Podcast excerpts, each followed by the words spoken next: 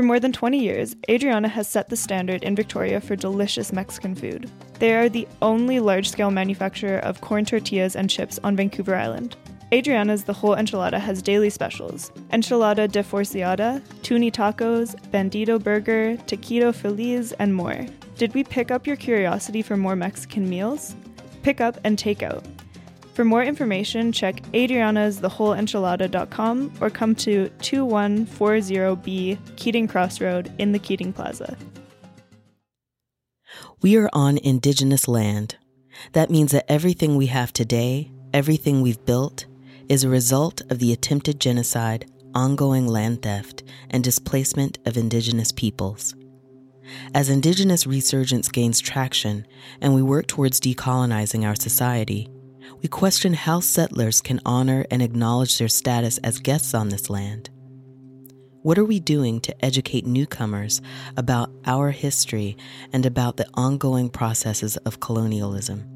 And where do refugees and immigrants exist on the continuum of colonialism?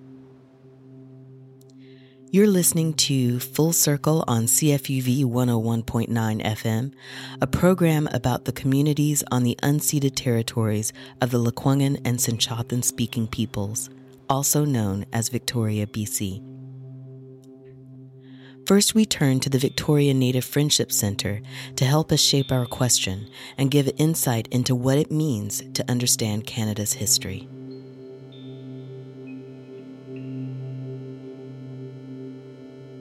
I think the first thing that people can do is just try and learn an accurate history of Canada. This is Tanya Claremont. I'm the Director of Human Resources and Management Supports at the Victoria Native Friendship Center.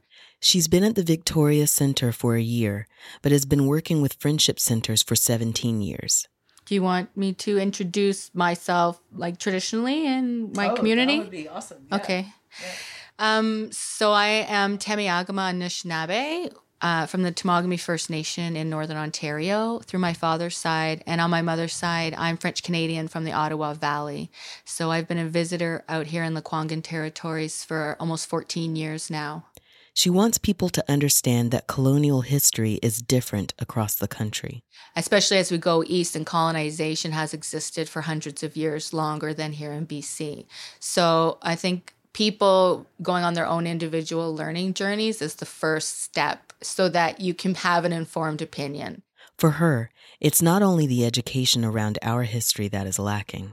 Yeah, I actually did a mock test online. They have those little quizzes online. And so I had did the Canadian citizen mock test and not only did it not reflect indigenous content or speak to colonization, it really didn't speak a lot to parliament structure, mm-hmm. provincial versus federal, municipal life, and a lot of fundamental things that help people function appropriately in a society. And and so the fact that it's so Eurocentric, history based, colonized storyline is interesting to me you know if you don't understand how the government system works how the you know the tiers of government interact who's responsible for what pieces of your life health education etc how can you engage as an informed citizen of canada? Tasha thinks this education is important not only to expose the true history of canada but to promote more engaged and informed citizens. Just fundamentally that we would give them tools to function as as active citizens in Canada and that that would actually spread beyond refugees and new immigrants because I think a lot of Canadians don't know how to be an active citizen in Canada, including our Indigenous community. And if we want to decolonize this country, we need to get involved in the system that exists now. And we need to become active in that system and understand it. You can't change something you don't understand. So I think in general, there's just a lack of education to the average citizen of how to influence the system. Whether that's purposeful or not, I don't know, but it certainly is not reflected in the learnings that new Canadians are receiving that I that I have experienced anyways. Yeah, I didn't know anything. I well, I didn't really know anything about Canada. I just knew it was on top of America. That's about all I knew. Um, so yeah, it. I honestly didn't really know anything about First People when I came here. One of our volunteers on Full Circle is also an immigrant to Canada, so she understands the impact of the education around Canada's history. My name is Yukari Peerless, and uh, I came to. Vic- I'm from Japan. I came to Victoria about 20 years ago. I was married to a Canadian. I met him in Japan when he was teaching English, and we got married in Japan, but we moved here about 20 years ago uh, with our son firstborn, and we thought, you know, Victoria is probably a good, better place to raise children. When she lived in Japan, the impression of Canada that Yukari had was that it was really welcoming and multicultural. They welcome immigrants, and it's sort of like a paradise, you know. Uh, uh, this is a sort of common thing we hear in Japan. It's like, say, let's say America is a melting pot. And if you move to America, you kind of have to assimilate and you have to become American. But I remember hearing like, in Canada, that's not the case. Like, you can embrace your uh, heritage. Maybe I spoke a little bit to the how, but Yukari interviewed me as well about my experience being a settler and a woman of color. My name is Kemi Craig. I think what I would add to what I'm learning about Indigenous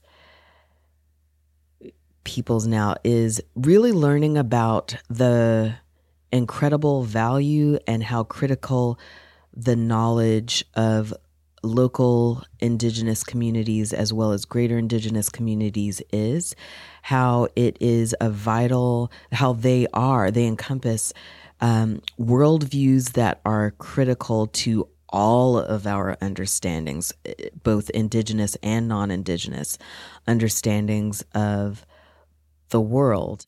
I'm also an immigrant to Canada.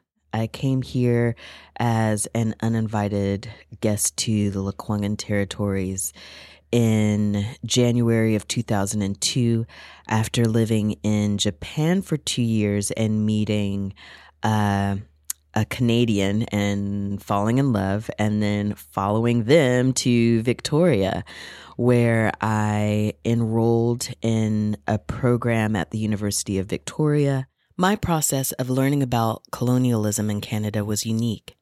I was in a program that specifically focused on anti racism and decolonizing work.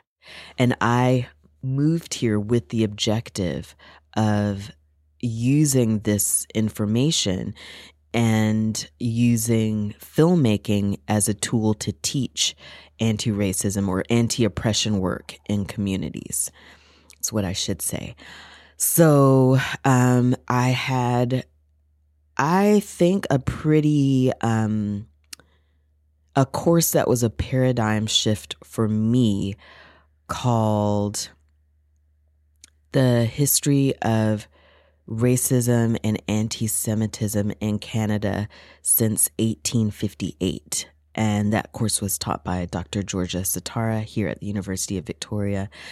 And at the same time, I took a theories of racialization course in what was then a women's studies department, but now gender studies department.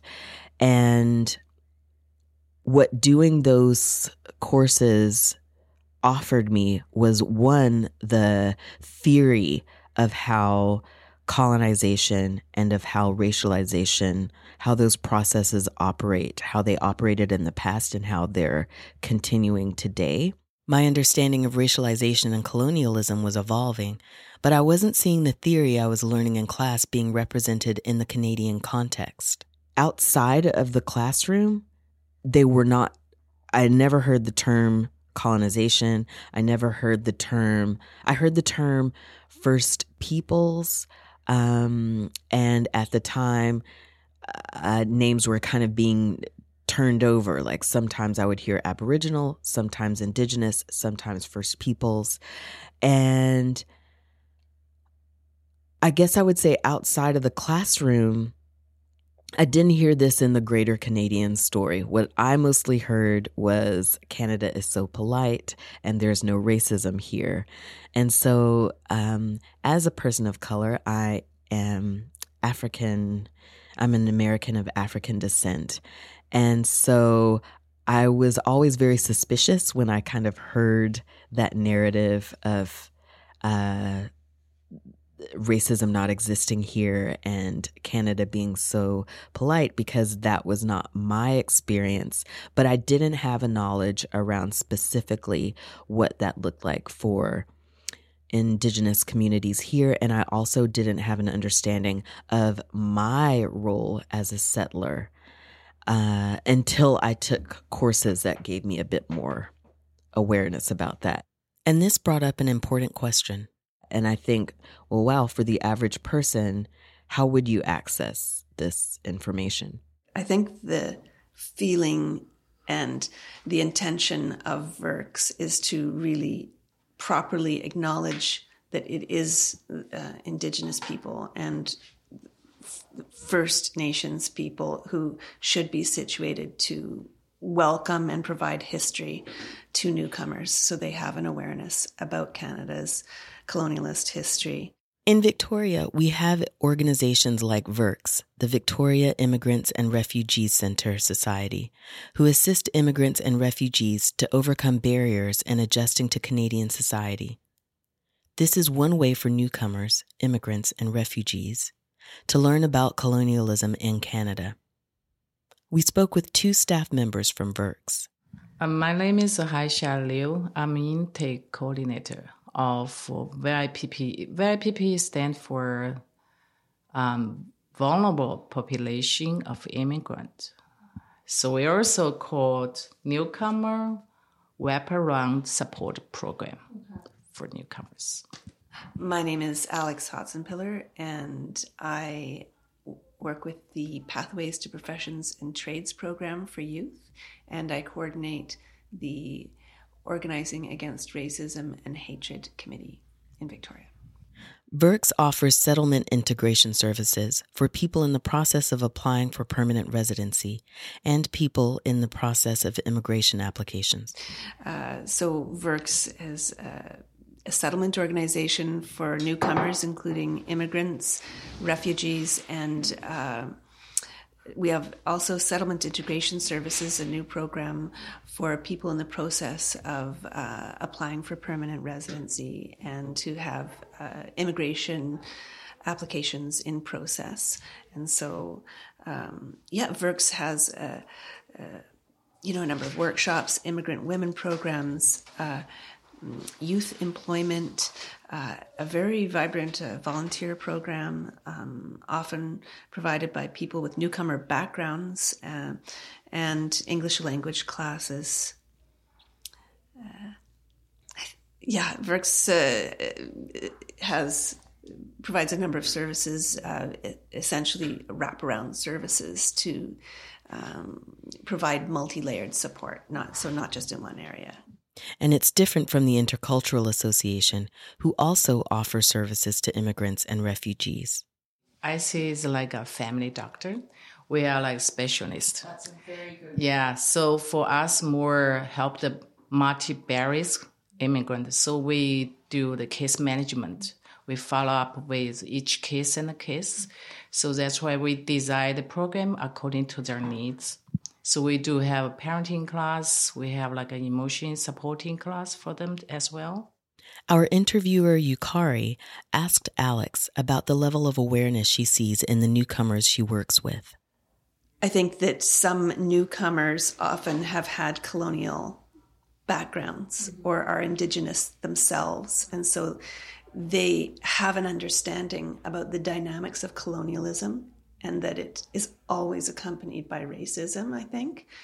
And, um, but they may not have information about the specific context of Canada and even, and very importantly, British Columbia, which has a unique history of um, dispossession of land. So I think there's so much work to be done and that needs to happen as a part of the reconciliation process. And I'm not sure that many newcomers know exactly how to relate to that process. But so lots of work to be done through projects and collaboration. The classifications of settlers versus indigenous people is not simply black and white. As Metis writer Chelsea Vowel puts it, settlers are the non indigenous peoples living in Canada who form the European descended socio political majority. So refugees and newly arrived immigrants do not necessarily fit into this category. Vowel says that settler privilege involves having their worldviews imposed onto the lands and bodies of everyone who lives on this land. So the relationship between immigrants and refugees and indigenous communities does not share the same dynamic with that of settlers and indigenous people. But it's important for VIRCS to teach newcomers about acknowledging and respecting indigeneity. This is Haisha. So in I think in the guide there could be a little bit knowledge about that if they read it. And this guide have a different language. So they have Chinese, French, um, Spanish, Arabic, or different kind, and English, of course. And after, if they stay for three years later, so if they apply for citizen, we have Discovery Canada guide for them to study um, Canadian history. This is one thing. And we also have a body program. So we introduce a local, it's called Victoria Native Friendship Center. So we have a tours to bring all the newcomers to there and they will present their history about natives history there. Incorporating the Victoria Native Friendship Center is a central part of introducing new immigrants to Canada, and building relationships is a really important part of that process. Yeah, seeing that, uh, seeing a collaboration yeah. is the best way, and to yeah. actually have opportunities to come yeah. together. Um, you know, there there's so many points of intersection or possibil- possibility. Um, I, I know, for example, uh, the the women uh, from Syria who uh, came here and were welcomed in recent years were amazing knitters, and there's the huge legacy of Cowichan uh, knitters and the expertise to learn from. So there's so many interesting um, possibilities to to highlight and and like cultural showcases and that can bring people together. And I think that Haisha's right. Just um, these opportunities to come together, um, sh- share food, share plans, share education and priorities, um, really create the best opportunities for um, working together on the more serious issues when needed. Alex also recognizes that it's not just immigrants and refugees who need to do this work. I think many, many Canadians may even have less knowledge about colonialism than many newcomers actually. And so I think there's work to be done in capturing what, you know, uh, what are people's understanding? What knowledge do they have? Um, many Canadians uh, do not understand the recon- reconciliation process, and it's hard for us to sort of demystify what are the priorities which is why turning to resources like the Native Friendship Center have been so beneficial. And so, really looking to the Indigenous leadership and, and resources that are provided, there needs to be more opportunities for that so that programs and services are directed to that kind of education from the proper educators. VIRCS uh, realizes that it's critical uh, to provide an actual, true representation of of Canada um, for newcomers. Um, I think that there's uh, the reconciliation process is supposed to be about truth, and so this is this is more critical than ever. And um, although mm, I think that when people listen to uh, politicians, uh, it may appear like a relationship that's gone wrong or something like that, when actually I think it goes far beyond that uh, to very serious questions about land rights and um, economic independence and self government. So I'm not sure if the depth of education and understanding is being addressed right yet. Alex's sense of the education provided by the government about Canada's history is that it's not adequate and that it doesn't address ongoing colonialism.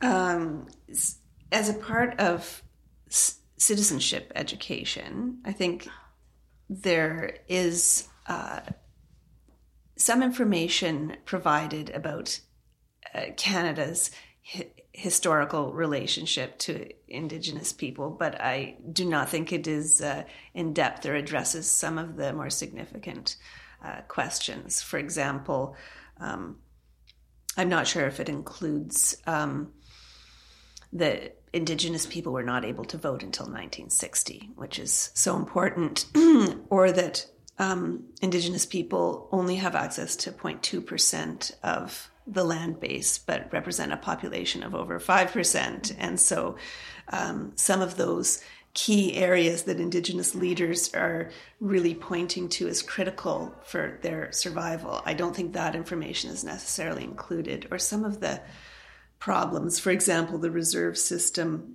being fixed boundary suggests that a population won't grow.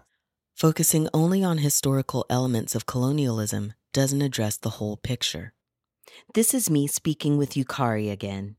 But what it does is it it places all of the knowledge and understanding around colonization in his in a historical context and it never discusses what's happening in a contemporary context. And i think that even though the idea is that people are able to learn about the history i think what's also happening at the same time is embedding or furthering an idea that um, indigenous peoples no longer exist. Again like you don't know what you don't know Learning how we can best honor and respect indigeneity is a continuous process, and it begins with a comprehensive understanding of the real history.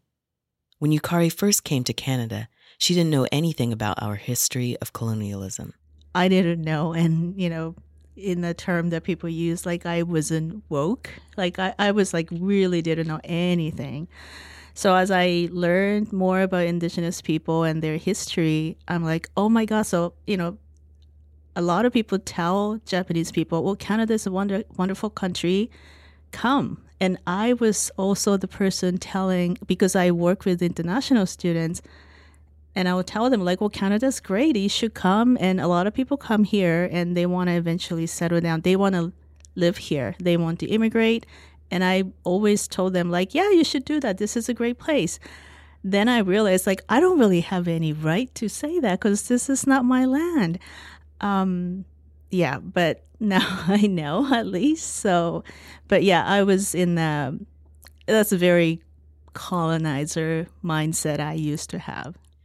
Now Yukari feels that it's important to share what she knows about Canada with people in Japan because the stereotype of Canada persists. You know, obviously I'm trying to learn as much as possible and, you know, meeting the people, getting hearing their stories that's uh, you know obviously the first thing but i'm also really i'm a writer and i blog and i write about this a lot in japanese um, because again like these things we don't know about we don't learn about it in school in japan. So did you know there's such a thing as a um, um, residential school? I had no idea. So i uh, always write about things like that or you know any the pipeline things. They're, the, you know, the government's trying to steal their land. All those things again, because these things are not. Um, nobody's reporting it uh, to Japanese-speaking society. So. I think it's important to write about you know what's going on here, and yeah, that's something I've started doing after I started learning about it. In my own work and personal practice, I try to honor indigeneity by questioning our colonial framework trying to find out kind of what a decolonizing lens might how how an activity or for example the way an organization works or the way a business is set up or the way a collective operates like how what are the ways that we can decolonize those practices? Because i think if we just go along with what's been happening, what's been happening all has been in support of colonization. So I think that I try to honor local indigenous practices first by having a, a questioning practice and having a, a practice of trying to find well what might be a way to decolonize an activity that's currently happening. Secondly, as I mentioned before, uh, understanding the land and the names and the families. So not just uh, place names, but also the the families that inhabited the places and the activities that took place there, and how indigenous names can shed more light on on how this space has been used not just from not just in recent history but you know, s- since time memorial. And I think about how to engage with decolonial theory in practical and tangible ways. I think I would like to know if there are more, with regard to indigeneity and indigenous practices, I would like to know what are the ways that we can embed indigenous knowledges in all of our institutions and um, in the way that businesses work, the way that our schools uh, educate youth, the way that our government works. Like, how can we, how can we make indigenous knowledges integral to the way things operate? I think that's the thing that I would like to know. And also more information about you know, what the ways are. But I think part of that has to happen through uh, changing what our institutions, changing the way that they educate and changing the ways that they operate. And my work puts me in a position to continue learning about indigeneity and ways to engage with decolonization. But it also presents a problem.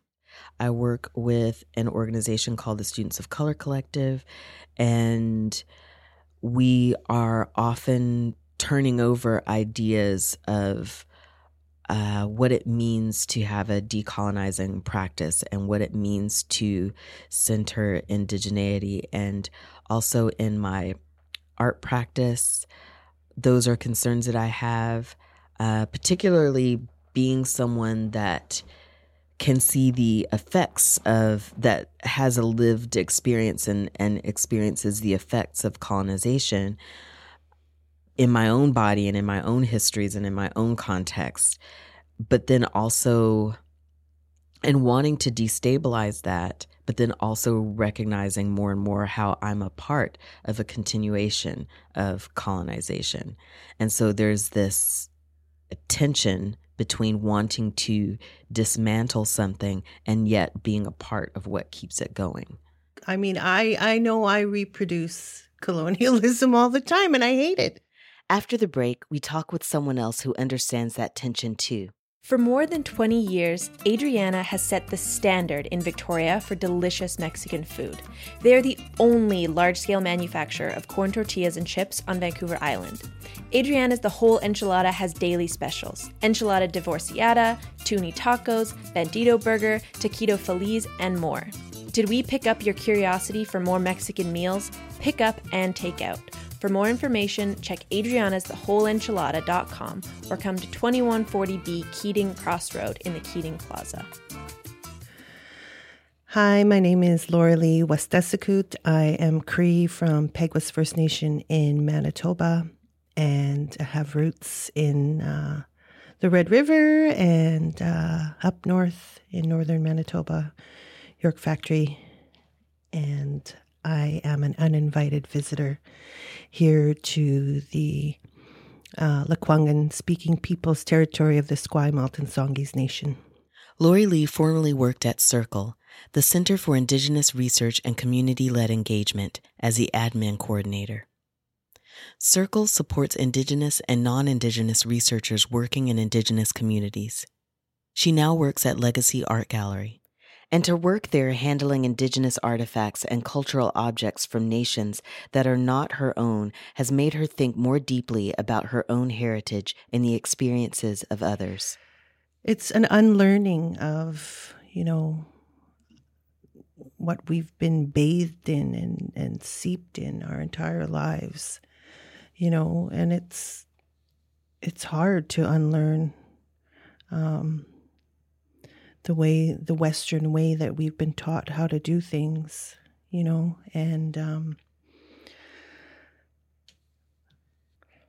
I don't want to to reproduce colonialism, um, or I don't know all of the protocols here. Um, I'm learning as I go along, and and with that being said, I'm also still learning about protocols back home. You know, I'm I've learned some things through the um, research that uh, we've done around the paintings and the survivors and the intergenerational residential school survivors we've worked with.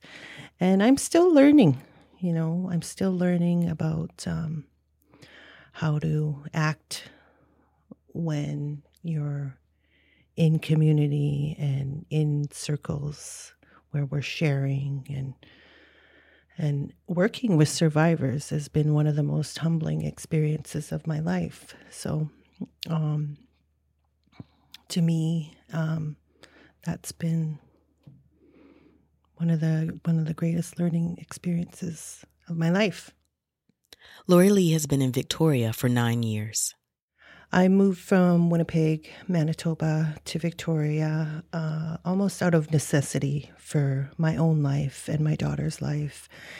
And um, I came here to um, start a new life. So I had a friend living in Sayut, and uh, she, um, you know, offered me a place to stay to get started. And um, I came here with my daughter and a couple of suitcases and a trunk and uh, uh, found our own place and uh, began going to school at Camosun College, upgrading my grade 10 and 11 English and, um, and math.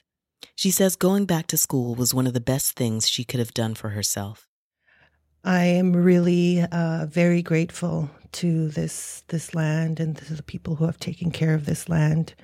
Um, because it offered me um, a chance um, at healing myself. Um, and I think one of the parallels um, many Indigenous people feel across Canada, um, we have this shared history of colonialism and how it's affected our lives.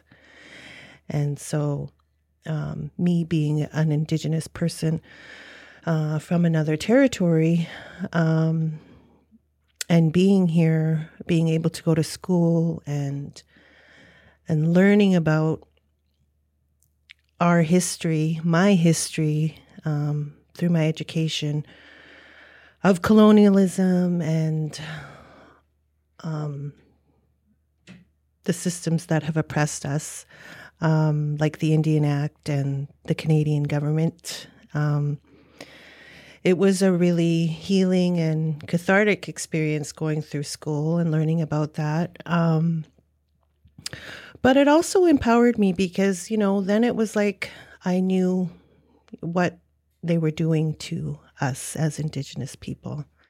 And going back to school is what led Lori Lee to her current role at the Legacy Art Gallery. So, being in school um, really opened up my eyes and helped me understand what it was that was happening to our people for so many years um, through the government government policy as well as through um, the residential schools. And um, i in 2015 i became aware of a painting that my dad created in residential school that the university of victoria had um, in the anthropology department. And so I um, began working with Dr. Andrea Walsh about uh, on this project about children's artwork created in residential schools, and that uh, project led me to work at the Legacy Art Gallery. Um, uh, starting off as a work study student and um, a community internship program offered through, through the LE,NONET program here at the University of Victoria. And also a part of that work was, you know, doing work on the repatriation of these paintings back to uh, our families and our communities. Through the work that she does there, Lori Lee feels that she's doing meaningful work that shows respect for local Indigenous communities. You have to be prepared to, you know, to take those those words and and to take that knowledge they've given you and shared with you and put it back into the exhibit somehow. Um, I just feel like as a person working in a museum or a gallery space, you know, I have a privilege to be around these beautiful cultural objects that aren't necessarily my own, um, but I feel like it's my responsibility to take um, to take this space and share it with Indigenous uh, people from this territory, um, and to make sure that it's relevant to them somehow in reciprocity. Right, like I am asking for their help, and um, I want to help them in turn by um, exhibiting their cultural objects in a way that they see is culturally appropriate. She knows how important it is to consult with local Indigenous communities about how they want their own artifacts to be showcased and treated. I just ask myself, you know, what would you want? Like, what would my family want? And we would want to be um, consulted and asked to you know, give advice and, and help um, present these um, exhibits and, and uh, in a way that is culturally appropriate um, to who we are as Indigenous people. And so when I meet with um, Indigenous women and knowledge keepers from this territory, you know, I just offer them the same respect and you know, you're you're gonna you're gonna learn, you know. And she also recognizes that it's a continuous learning process. Um, I'm still learning, and uh, I don't do everything right. Um, I I got in trouble a couple of weeks ago uh, from an elder.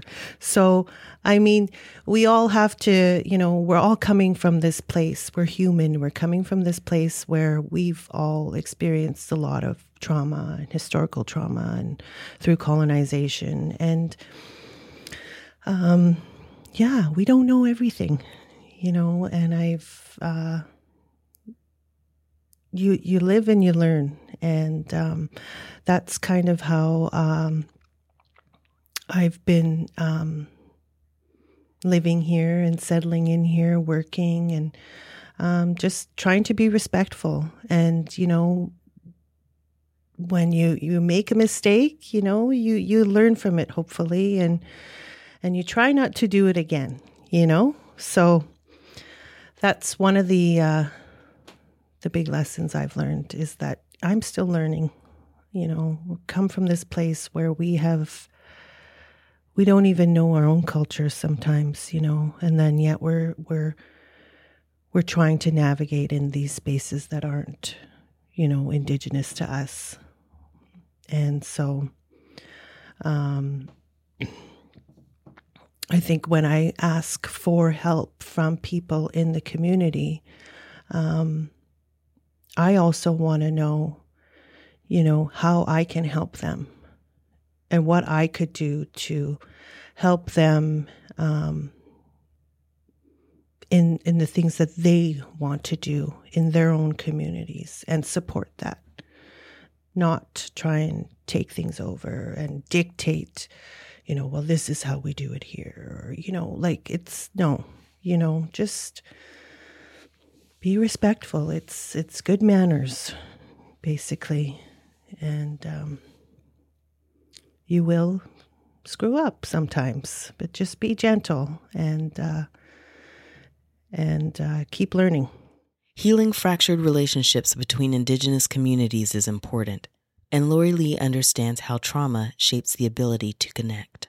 You know, it's it's not a great feeling. Yes. But it is what it is. You know, um, just, you know, have to um, say you're sorry and hopefully just learn from your mistakes. Right. You know, we're coming from a place of uh, a lot of trauma, a lot of PTSD.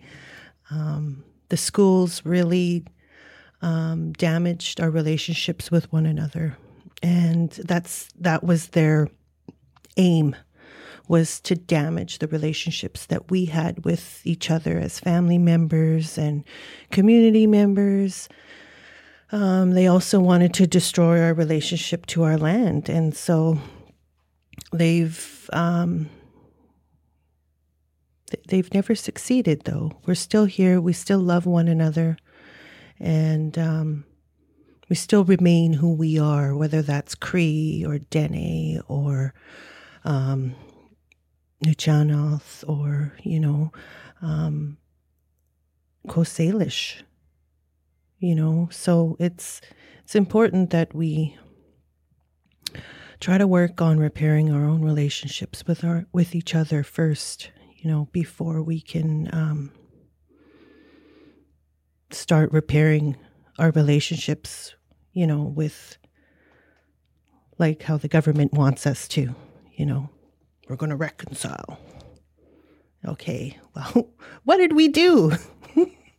so it's kind of, uh, yeah, I'm more concerned about focusing on how we can be, treat each other better, you know, as uh, Indigenous people, people of color, you know, how can we repair our own relationships in our own ways, on our own terms, you know, and then move forward?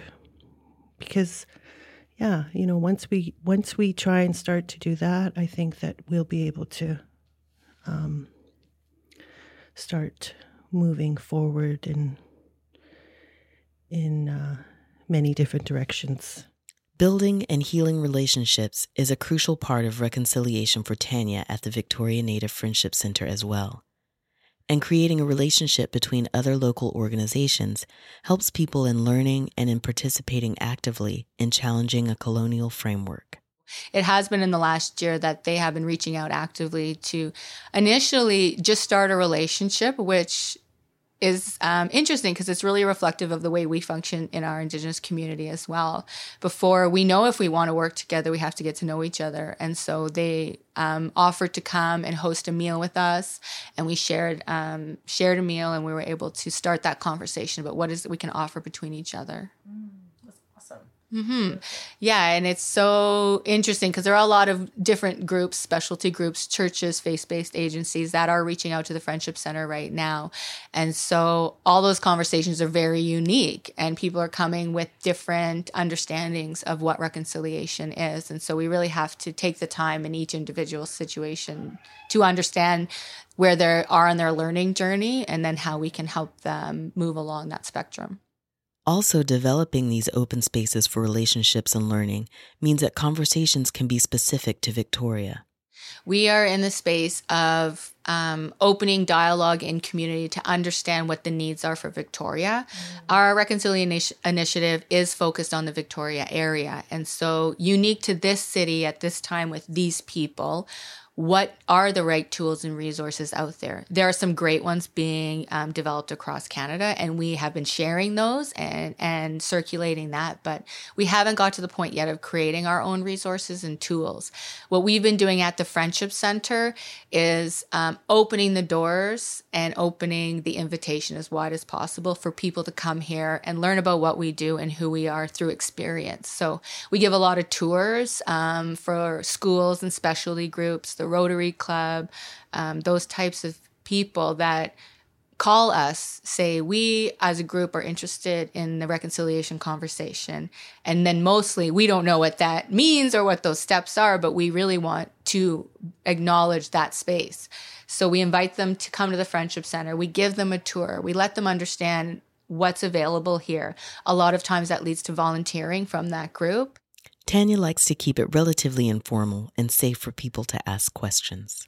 We also do an activity with them, whether we talk about medicines or we you know do art craft based projects. But if we let them have a personal experience while they're here at the center we find them more apt to re- keep reconnecting to to come and volunteer to be part of our community events to come to our community lunches on fridays. And so that's the tool we're using the open door and the space for conversation. And if the tour goes well we usually do question answer at the end and depending who's leading us it you know i often say this is a safe space and i try and to create a dialogue where they may maybe can ask questions they've had in their minds for a very long time but not necessarily had a space to ask that question in a safe way where they they they don't want to hurt people's feelings but they're not sure where the line is for asking that question and so we try to create space for those questions and opening this space for organizations can create opportunity for someone to develop a personal understanding and connection to decolonization and reconciliation. Yeah, in Indigenous community, you know, our social structure and our norm is experiential learning. Um, and experiential learning is based in relationship your relationship as the learner or as the mentor and teacher. And for us, every time we can give someone information and we can help educate them and then they'll be s- smarter and more informed about that topic. But until they've had a personal experience it's not always easy to be passionate. And so what we encourage is personal experience. Come to the center um, we have community lunch every friday at noon. Come in our doors. Come sit with our community members and eat.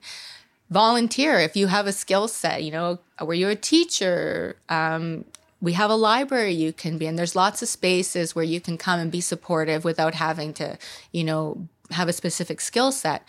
Come and be in our space. Meet indigenous people where they are. And try to understand why they're comfortable in that space and how you can start mimicking that safety in other areas in the city so that indigenous people then can still feel comfortable going out into new spaces and community as well. So while it's important for different local agencies to engage in this work at the community level, Tanya thinks that the real work is done on the individual level. Yeah, we really take the perspective that reconciliation is about relationships at a fundamental level. While we engage agencies and organizations, we really need the individual that is in that agency or organization to have a personal commitment to reconciliation. That's when it's really going to start impacting their lives, their network, their work situation. And so just by us being open to relationships with new partners, with new agencies, it's provided that entrant entry point for some agencies that otherwise might not know how to step into reconciliation conversation. As Alex and Haisha mentioned, many newcomers to Canada come from colonized backgrounds themselves, so they already have a personal connection to the idea of reconciliation and how they factor in. And this background means that they don't hold the same settler privilege that many Canadians do a lot of uh, immigrants or refugees, especially, are coming from a cultural group within their own country that was oppressed or under colonization. So when they come here and learn about the indigenous people here, they're actually feeling very connected to that story and they can reflect that in their own experience. As well as cultural values, um, you know, while indigenous cultures and especially the First Nations in Canada, all unique, distinct cultural groups, there is that fundamental notion of family at the center. And we see that reflected in the immigrant and refugee community. And so, again, it's another thing where they learn about the Indigenous community and see that family centered approach, and they can reflect that to their own cultural values. This work doesn't happen on a linear trajectory, and it doesn't happen with a checklist mentality through superficial actions. You know, colonization as a long long-standing existence in Canada and reconciliation is so new. Mm-hmm. So we're learning lots of ways that these two conversations are coming together um, in productive and then sometimes not productive ways. So the checklist mentality, it might be a good starting point. Like I'm going to read something that is about the history. I'm going to go to a community event and meet someone. I'm going to um, correct people's language when they're using things that I don't feel, uh, you know, those types of checklists are not harmful. But thinking you can achieve everything through just a one, two, three step process is the danger. Um, there's a long journey. It took 150 years in BC to get to this point, and we don't know how long it'll take to undo all of that. And and I think Indigenous community is realistic about that, much more so sometimes than mainstream Canadians who really just like are so passionate that they want to, you know, start doing the work and, and running down that road. But we do have to be mindful that everybody needs to come along the conversation. And so we can't let some people get too far ahead if we're leaving others behind. Inclusion and connection are central to reconciliation for Tanya. And she says a big part of developing your personal relationship with these ideas is to keep questioning the mainstream narrative. Who is at the center of conversations of indigeneity, and who is guiding the knowledge sharing? Mm-hmm. I think one of the main things around decolonization is question what you hear. Um, media, of course, is very much um, managed by the mainstream, and con- and while maybe not purposefully misleading, can confuse situations to a point where they're not doing justice to the conversation. You know, such as the blockade in the north and the protesters. Well, they're not really protesters, they're land protectors. They that is their territory. And some of the conversations happening in the media are fundamentally uh, inaccurate. And so I just encourage people if you're coming into the space of decolonization to just start questioning what you hear um, and checking and verifying where is the source of that information and can i unpack what they're saying further so that i can comprehend at a fundamental level what this piece of information is about? Because even if it's not malicious in intent a lot of inaccurate information circulates about indigenous community especially in mainstream media especially about things that have to do with resources and natural resources. I just feel like we're at a really wonderful opportunity as a country. Um, i think that the more that non-indigenous people engage indigenous community they'll see what an open space it is um, and how loving and caring that space can be. And so I just, you know, really encourage people to take that first step themselves, whether it's a learning step or, you know, an experiential step where you go into community. Just, you know, be brave and take that step.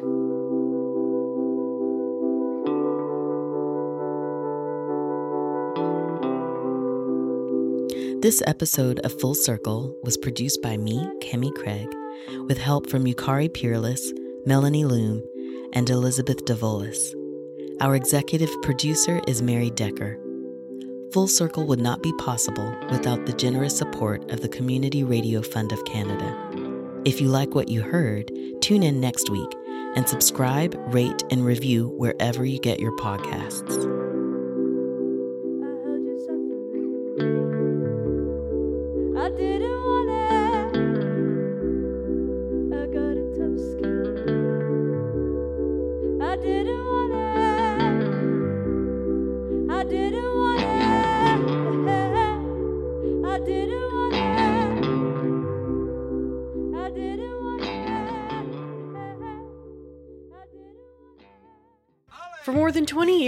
Adriana has set the standard in Victoria for delicious Mexican food. They are the only large scale manufacturer of corn tortillas and chips on Vancouver Island. Adriana's The Whole Enchilada has daily specials enchilada divorciada, tuni tacos, bandito burger, taquito feliz, and more. Did we pick up your curiosity for more Mexican meals? Pick up and take out. For more information, check out Adriana's or come to 2140B Keating Cross Road in the Keating Plaza. Hey, give me your ear. Let's uh let's pull back the curtain for a minute and check out behind the scenes of CFUV's podcasts. My name is Kemi Craig, and I am the producer. Full Circle is a podcast series that's actually been going for years, and I was invited to produce eight episodes last year. I grew up listening to radio, so it, it inspired me to create a space on the air that was for BIPOC communities and by BIPOC communities. And by BIPOC, I mean Black, Indigenous, and people of color. I feel like radio is such an important um, avenue for literally being heard, for having your voices heard. And I, in all of the work that I do, am dedicated to making sure that people of color and indigenous people and black people have a space where they can not only be heard, but also we're able to listen to each other. I learned a lot making the series. I learned a lot about myself as well as the people that I was fortunate enough to work with or interview. Um, and I think one of the biggest things that I learned was to get comfortable with being uncomfortable. You know, if you're talking about topics that topics that are challenging that you don't usually hear about in kind of everyday media avenues or even everyday conversations with people that you speak with at work or in your homes. Um, talking about sensitive issues, like I recognized that I needed to allow space for myself to make mistakes and space uh, to really be compassionate and meet others where they were at so that we could actually have a conversation that hopefully inspired others to think critically about the world that they live in and then take part in shaping it.